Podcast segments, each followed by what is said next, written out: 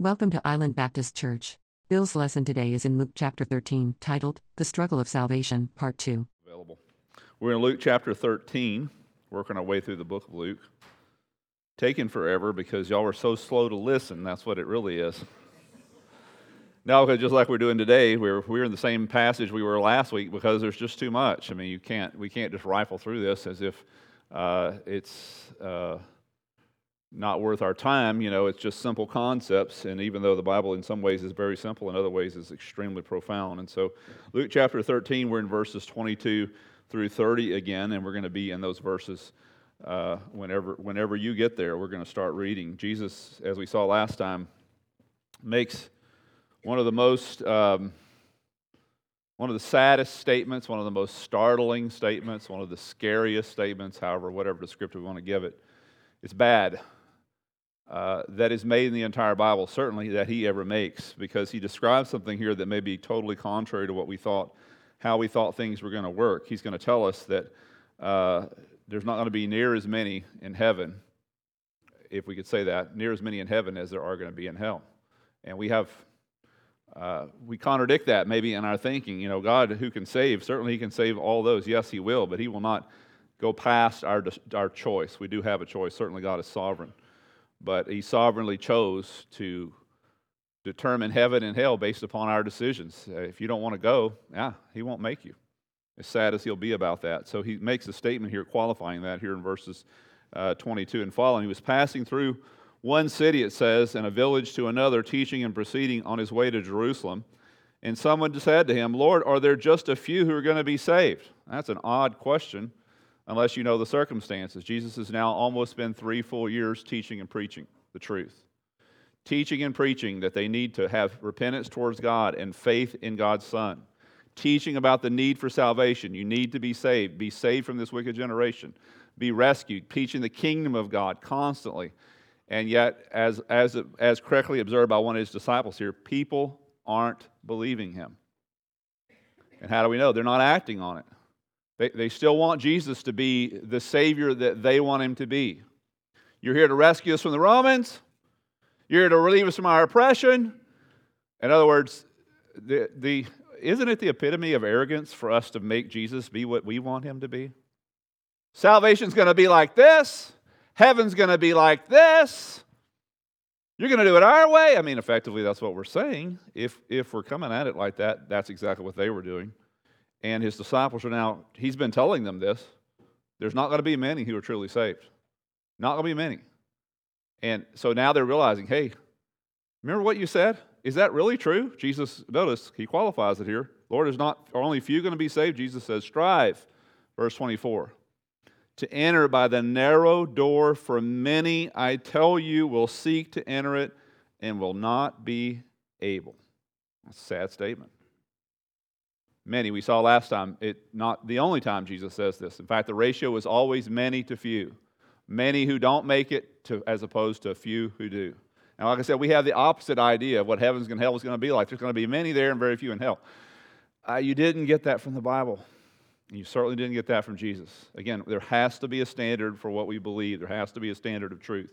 It's not subjective, it's objective, and here it is. It's in the scriptures. This is what Jesus says. We have to take it at face value. And at face value, and any other value, it is disturbing, very much so. Jesus says some things here that we didn't expect that he would say. The ratio, like I said, is always many to few. Jesus says there will be many who plan to go, many who want to go. Do you plan to go to heaven? What's your plan? Can we confidently say that if your plan disagrees with God's plan, that you're not going? Or isn't it the epitome of arrogance to say, I'm going to go my way? Yeah, well, God is not obligated, nor will He keep your way. It's going to be His way, or it's not going to be any way. So it would be a good idea for us, me and you, to listen to what He has to say.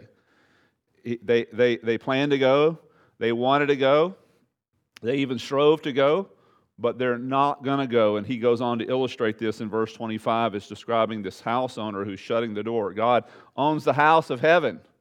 He doesn't have to open the gate for anybody.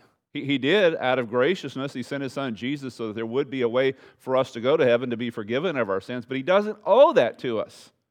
God doesn't owe us heaven. God is allowing us to go to heaven, but by the way, if He opens that door, He, of course, can shut that door for any reason. He Doesn't have to have, doesn't have to come to you and say, hey, what do you, th- you know, what do you think about this? Me and, me and the Son and the Holy Spirit are discussing shutting the door to heaven, and we just need your approval for that. No. No, definitely not. Here, here's the story.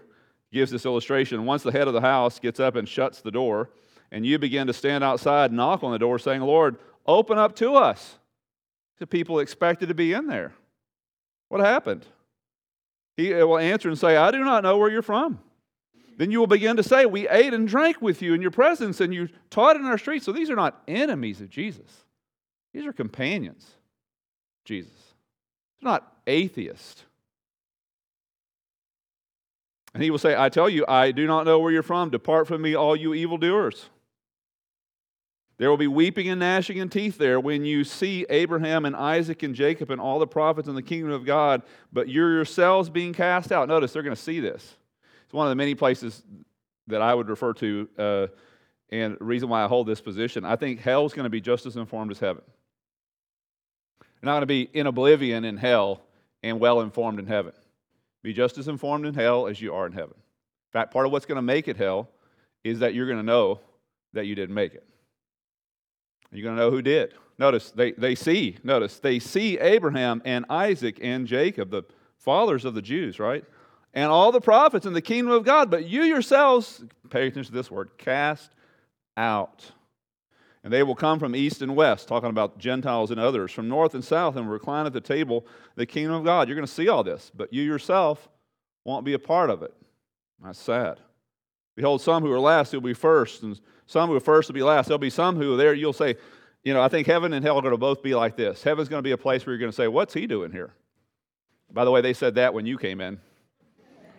we didn't think he would make it. I think there's going to be a lot of that said, or at least thought. There's going to be a lot of also, Why isn't she here? Because notice the ratio is many to few.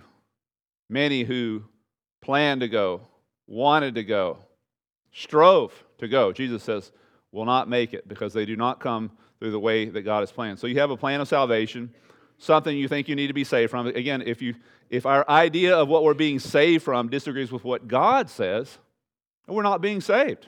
Well, God's came to save me from a hard life and from, from a difficulty and from financial problems and all this stuff. Where does it say that in the scriptures? Come, Bible says he came to save you from himself, from having to judge you for your sins. So if you haven't been saved from that, you're not saved. He's not obligated to keep your rules for what salvation is. Not your heaven anyway. It's not your eternal life. Salvation, he says, is a fight. these are not, as described here, the people that are standing outside. They're not God haters. It's not, not those, those, that group of people is not even in discussion here. They're not atheists. They're, they're these they're people who knew Jesus, who hung out with him, who planned and expected to go, but Jesus says, ah, the, door was shut and you didn't come through. So it didn't matter their relationship to him in that sense. It didn't matter because they had never come through the way they were supposed to go. Jesus said, Many will lose the fight of salvation and will not be saved. Salvation, first of all, let's be clear on this because, again, what's our standard? Standard is the Word of God. You don't come up with a standard. We don't collectively come up with a standard. The standard is the Scriptures. We constantly are weighing what we believe what we've been taught, what our society pushes on us, it all comes back to the scriptures. If it disagrees with the scriptures, it's done. If what I say, if what I think, if what I believe, if what my mama told me was true, disagrees with what the Bible says, I will change by the God's grace and the strength of His Holy Spirit.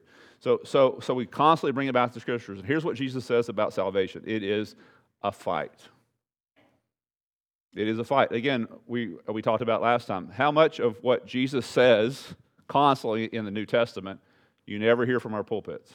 Repentance, salvation is a fight. Where do you hear that? You can't I hardly get that off of any television preacher program. What, what kind of fight is there? Or either A, they're right about salvation and Jesus is wrong, or B, they're wrong and Jesus is right. What is going to be your standard of truth? I can tell you where mine is. Jesus says salvation is a fight. The word in Greek is literally agonizomai. We get our English word to agonize. There is an agonizing striving involved in coming to Christ. Now, hear me, not a work salvation. This is to get to the place where you can trust Christ. There is a great agony involved in it. And to teach anything other than that, again, is to teach something that's different than what the New Testament says. And then, you know, Katie barred the door once we open that up. Jesus uses this word in case you not in case you think he doesn't know Greek. He does. Here he uses this word in a different in a different setting, but in the same way. My kingdom, in this case, speaking to Pilate, my kingdom is not of this world. If my kingdom were of this world, my servants would be fighting, there's the word, agonizomai. Fighting, striving. It's painful. The, the what is it? The what was it? CBS Sports something and the ag and the agony of defeat. I, I, should have thought of that. You know what I'm talking about though. He's got a guy wrecking coming down this slope. You know, and he his goggles are flying off. It well, it looks pretty much like an agony to me. That's the word. It's not fun. I just went through. I had a great day of agony today. Yeah. Hmm. No, agony is painful. Agony is difficult. This is what Jesus says happens to us when we come to Christ. Something very painful has to take place in our lives. In fact, it is in every way that. Describe it, this word describes in the New Testament otherwise as hand to hand combat, uh, physical exertion, uh, of course, an intense struggle as Jesus uses it here in this context. It's a far cry from all, all you have to do to come to Jesus is just repeat these words. You don't find that in the New Testament. It's agony, it's striving, it's stressful, it's hard. Yeah, is, is faith in Christ easy? Yes, absolutely. Place your faith in Jesus Christ. But to get to that place, ladies and gentlemen, is really hard. To truly come to Christ, it really is. Again, how do we know that? Because Jesus describes it that way. Salvation is a fight. Salvation is a fight, number two, for the truth. And we're having a real struggle in our culture of what truth is. What is truth anymore? Because we have this phrase that we've coined and it's been um, highlighted by individuals like, for instance, in this case, Oprah Winfrey's Lifetime Achievement Award acceptance speech in 2018 Golden Globes. Here's what she says What I know for sure is that speaking your truth is the most powerful tool we all have. Now, that sounds really nice, sounds really good, but you don't see in there the problem. Sounds like it's really a nice thing, it's very appealing to us, but, but here's the issue. These two words, your truth, are so entrenched in our lexicon today that we hardly recognize them as the incoherent nightmare that they actually are. And that's what they are. So, your truth, is there, if there's such a thing, means that I wake up today in a different mood. And so, because I want a younger woman in my life, I leave my wife because that's my truth. And I go find someone younger. Is that okay? It's my truth. You wake up one day mad at the world, and so you get yourself a gun and go down to a crowded area and start shooting a bunch of people because that's your truth. Again, if you're going to start talking nonsense, you're going to have to deal with the nonsense.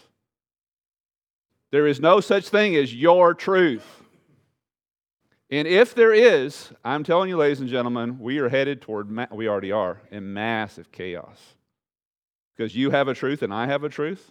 Here's how your truth and my truth work out. Here's a writer commenting on this. He says it's a philosophy that can destroy entire societies because invariably one person's truth will go to battle with another person's truth, and devoid of reason, the only solution is that power decides who wins. That's where we are. Kill or be killed, survival of the fittest, there is no objective truth. So there's nothing to say you're wrong or I'm wrong. It's just a matter of who's got the bigger gun. That's where we are.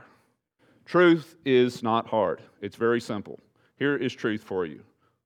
If I get one egg and I add to it one more egg, how many eggs do I have? Two.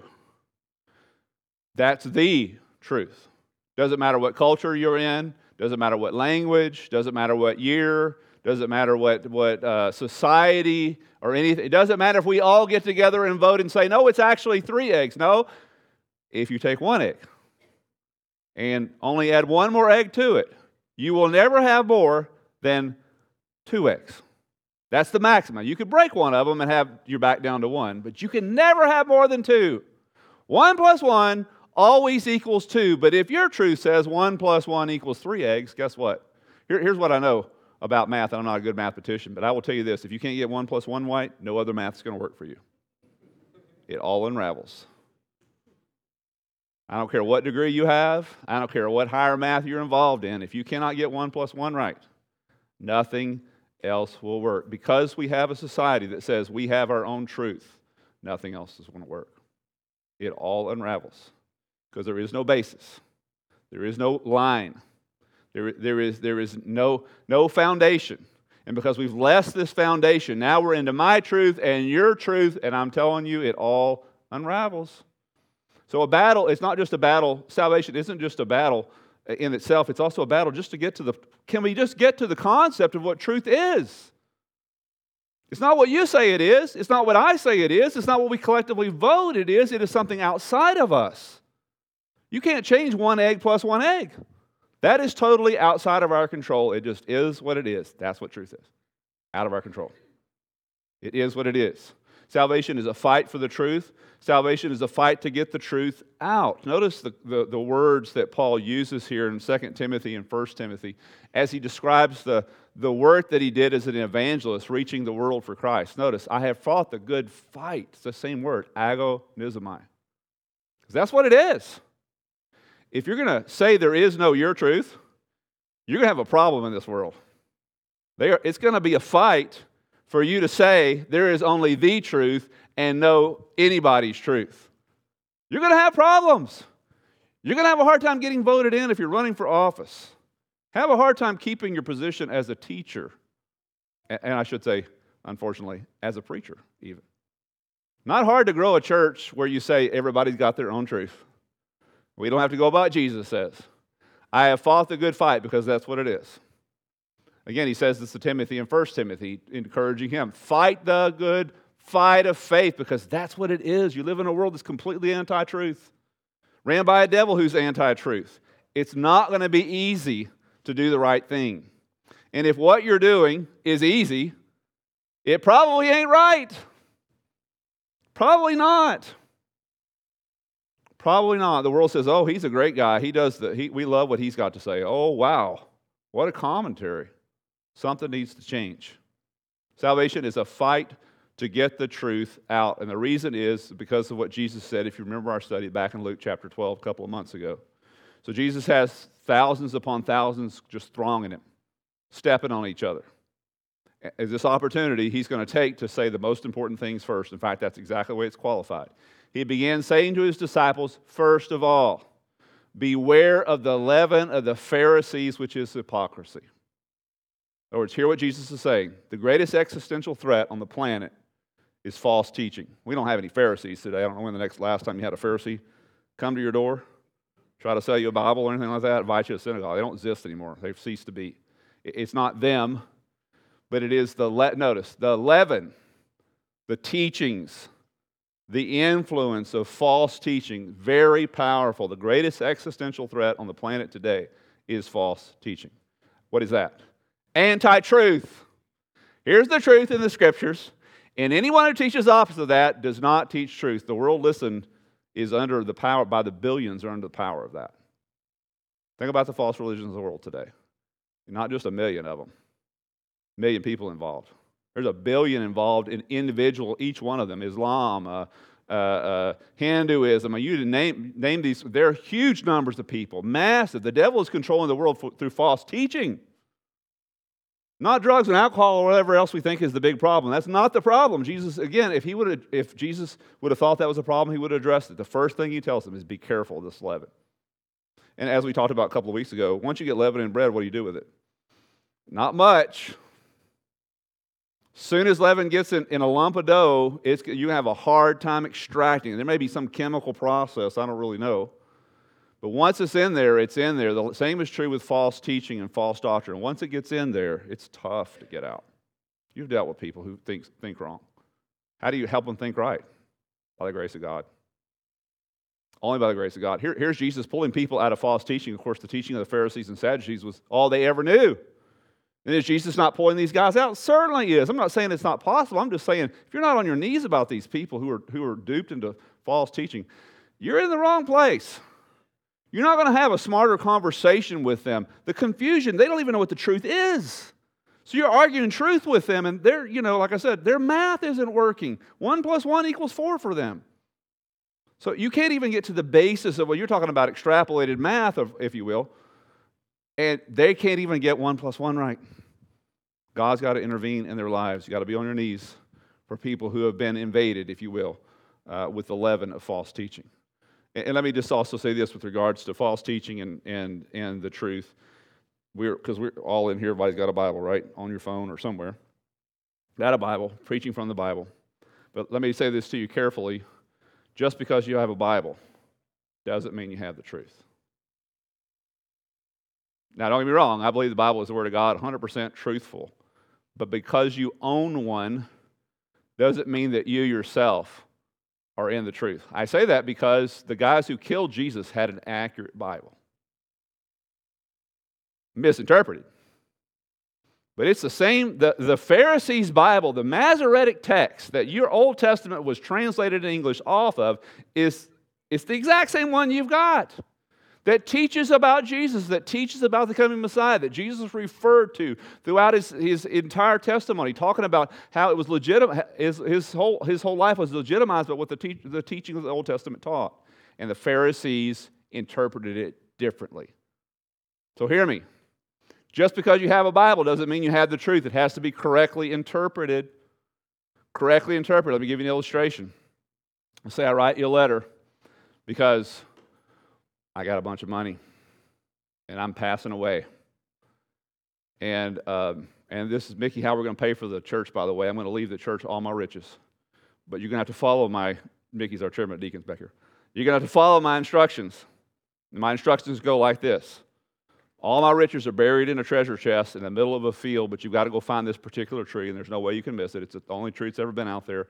You go to that tree, and my instructions say very clearly you have to turn south and walk 200 feet in the direction of a large rock, and exactly at 200 feet, dig down and pay for the whole new sanctuary. Isn't that great? Everybody say, Thank you, Pastor Bill. so I write you this letter, and Mickey and the deacons take it and they bring it in front of the church, and they say, Pastor Bill's letter says that when we get to this tree, we're to turn south and uh, walk 200 feet and we're going to find his treasure. But we believe what he really meant was that you turn north and walk 200 feet. Now, are you're ever going to find my treasure. Not unless you go by what I say. See, it's not like you don't have the truth of where the treasure is. You have the wrong interpretation of the truth. Again, hear me.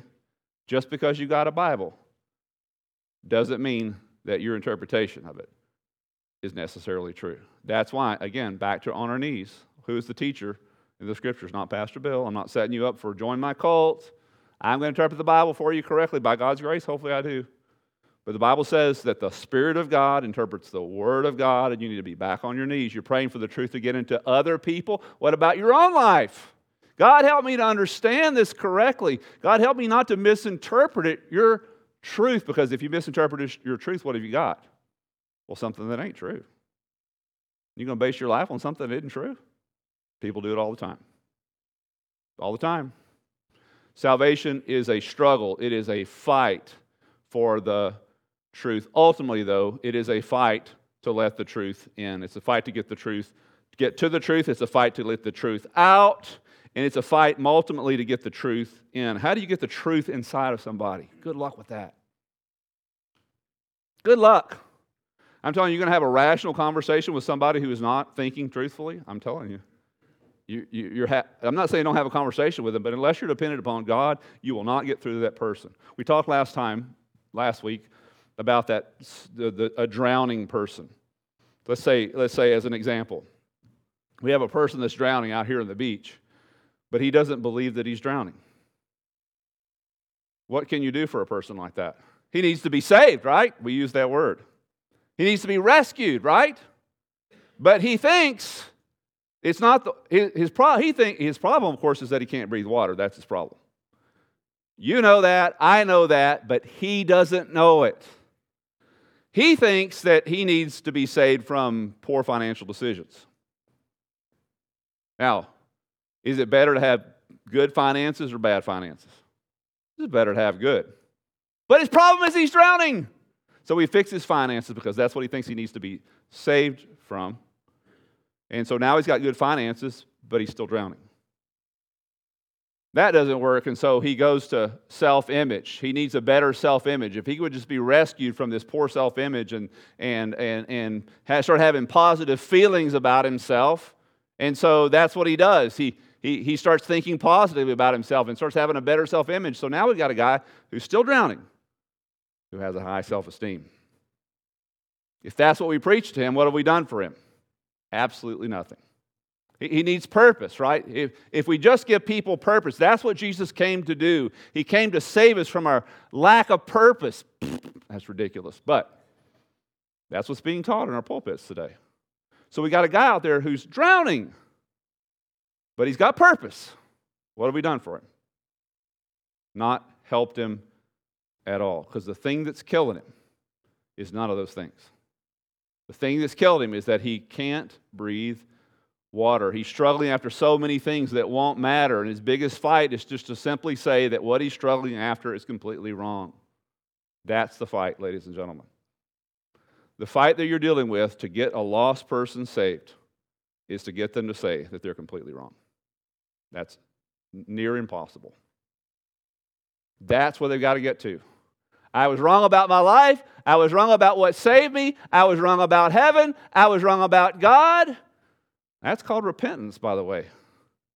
See, see I, I can't continue to hold on to what I thought was life and get the life that Jesus has for me. I got to let go of one to get to the other.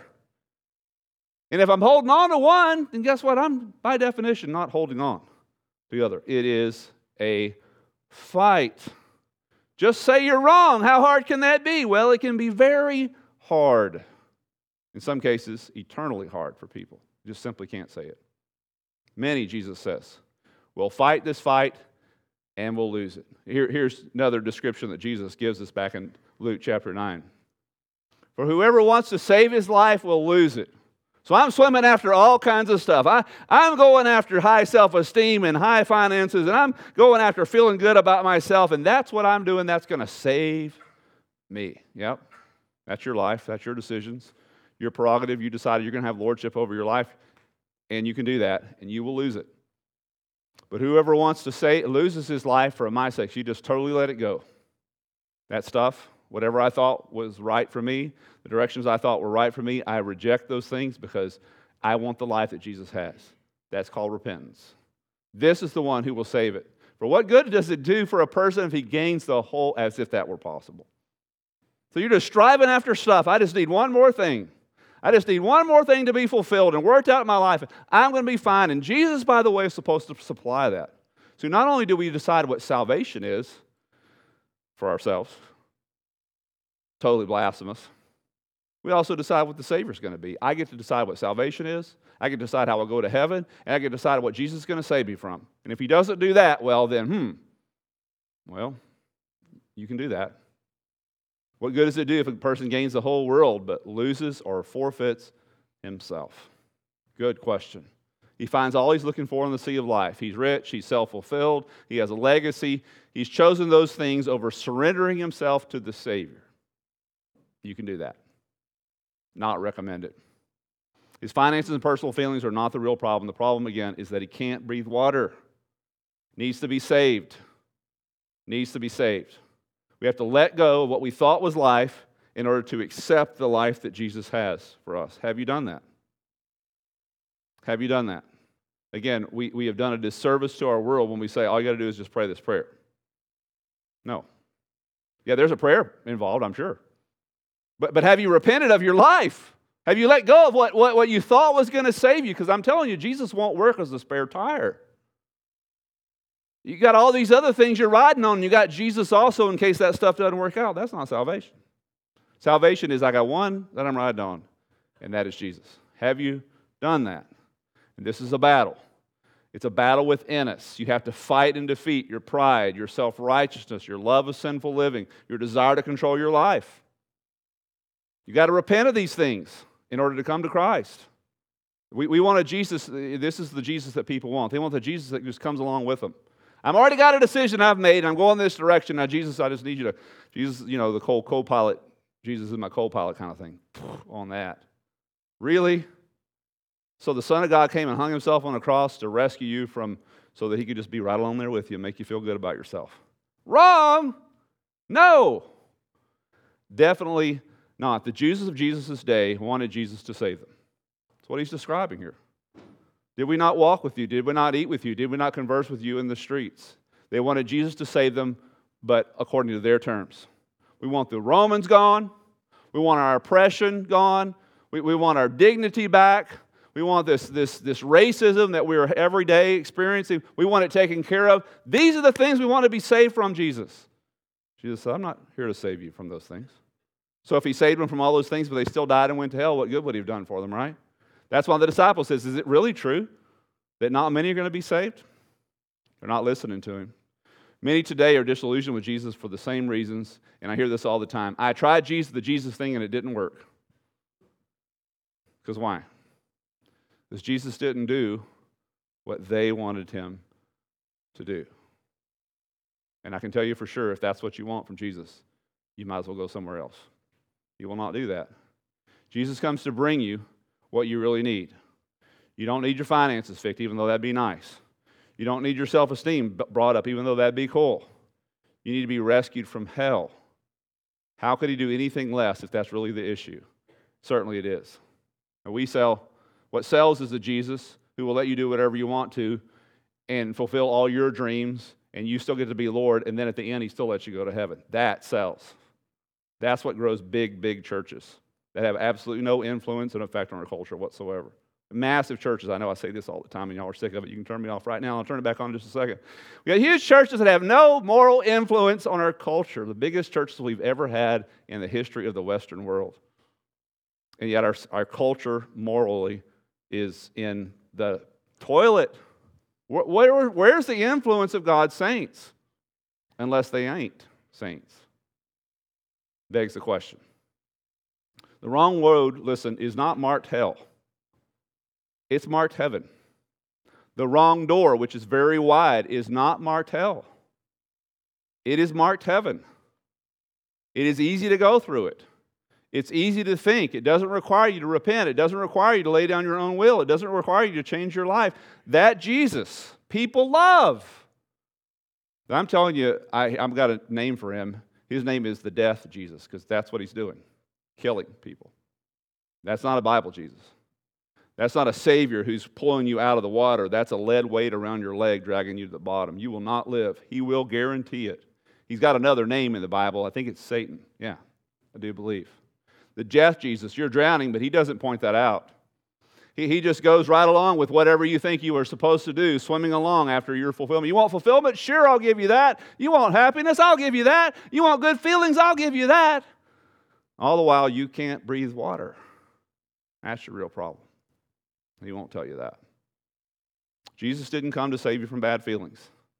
He came to save you from an eternity paying for your own sins in hell.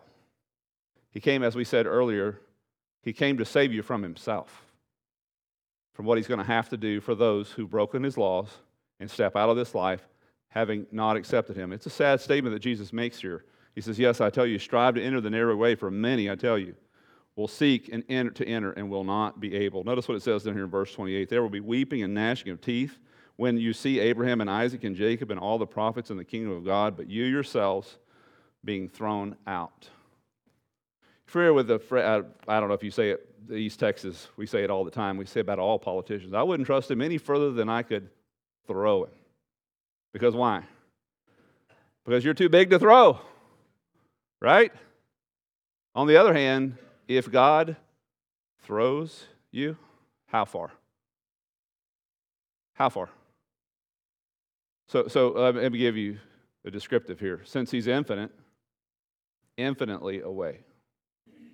Since he's omnipotent, omnipotently so. Since he's perfect, perfectly far. What is hell going to be? Hell is going to be a place where God is not, forever away. Forever.